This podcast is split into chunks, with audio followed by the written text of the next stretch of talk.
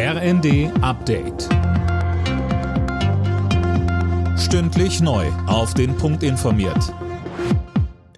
Ich bin Dirk Jostes. Guten Morgen. In vielen deutschen Flughäfen wird heute wohl den ganzen Tag gähnende Leere herrschen. Grund ist ein massiver ganztägiger Warnstreik. Alena Tribold. Die Gewerkschaft Verdi hat unter anderem Beschäftigte des öffentlichen Dienstes und der Luftsicherheit zu den Warnstreiks aufgerufen.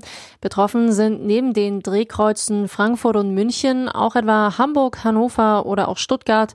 Der gesamte Flugbetrieb in Deutschland dürfte damit lahmgelegt werden. Einige Flughäfen haben die Passagiere aufgerufen, gar nicht erst zu kommen. Der Flughafenverband ADV geht davon aus, dass knapp 300.000 Passagiere betroffen sind. Die Elite der Sicherheitspolitik kommt ab heute zur Münchner Sicherheitskonferenz zusammen. Allen voran der Überfall Russlands auf die Ukraine wird das Treffen bis übermorgen prägen.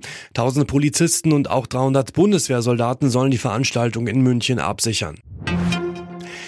Mehr Unterstützung bei der Versorgung von Geflüchteten, die fordert der Deutsche Städte- und Gemeindebund erneut. Linda Bachmann, gab es deswegen nicht gestern den Flüchtlingsgipfel von Bund, Ländern und Gemeinden? Ja, das schon, aber bei der Frage, wie die Kosten für die Unterbringung von Geflüchteten künftig verteilt werden, gab es keine Einigung.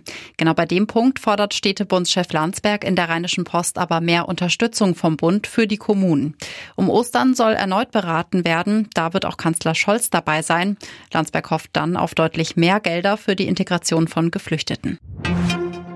Die Leichtathletikwelt trauert. Der frühere Stabhochspringer Tim Lobinger ist gestorben. Er erlag im Alter von 50 Jahren seiner Krebserkrankung.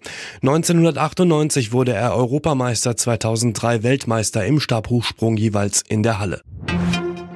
In den Europa League Playoffs hat keines der deutschen Teams gewonnen. Bayer Leverkusen musste sich AS Monaco mit 2 zu 3 geschlagen geben. Union Berlin und Ajax Amsterdam trennten sich unentschieden mit 0 zu 0. Nächste Woche stehen die Rückspiele an. Alle Nachrichten auf rnd.de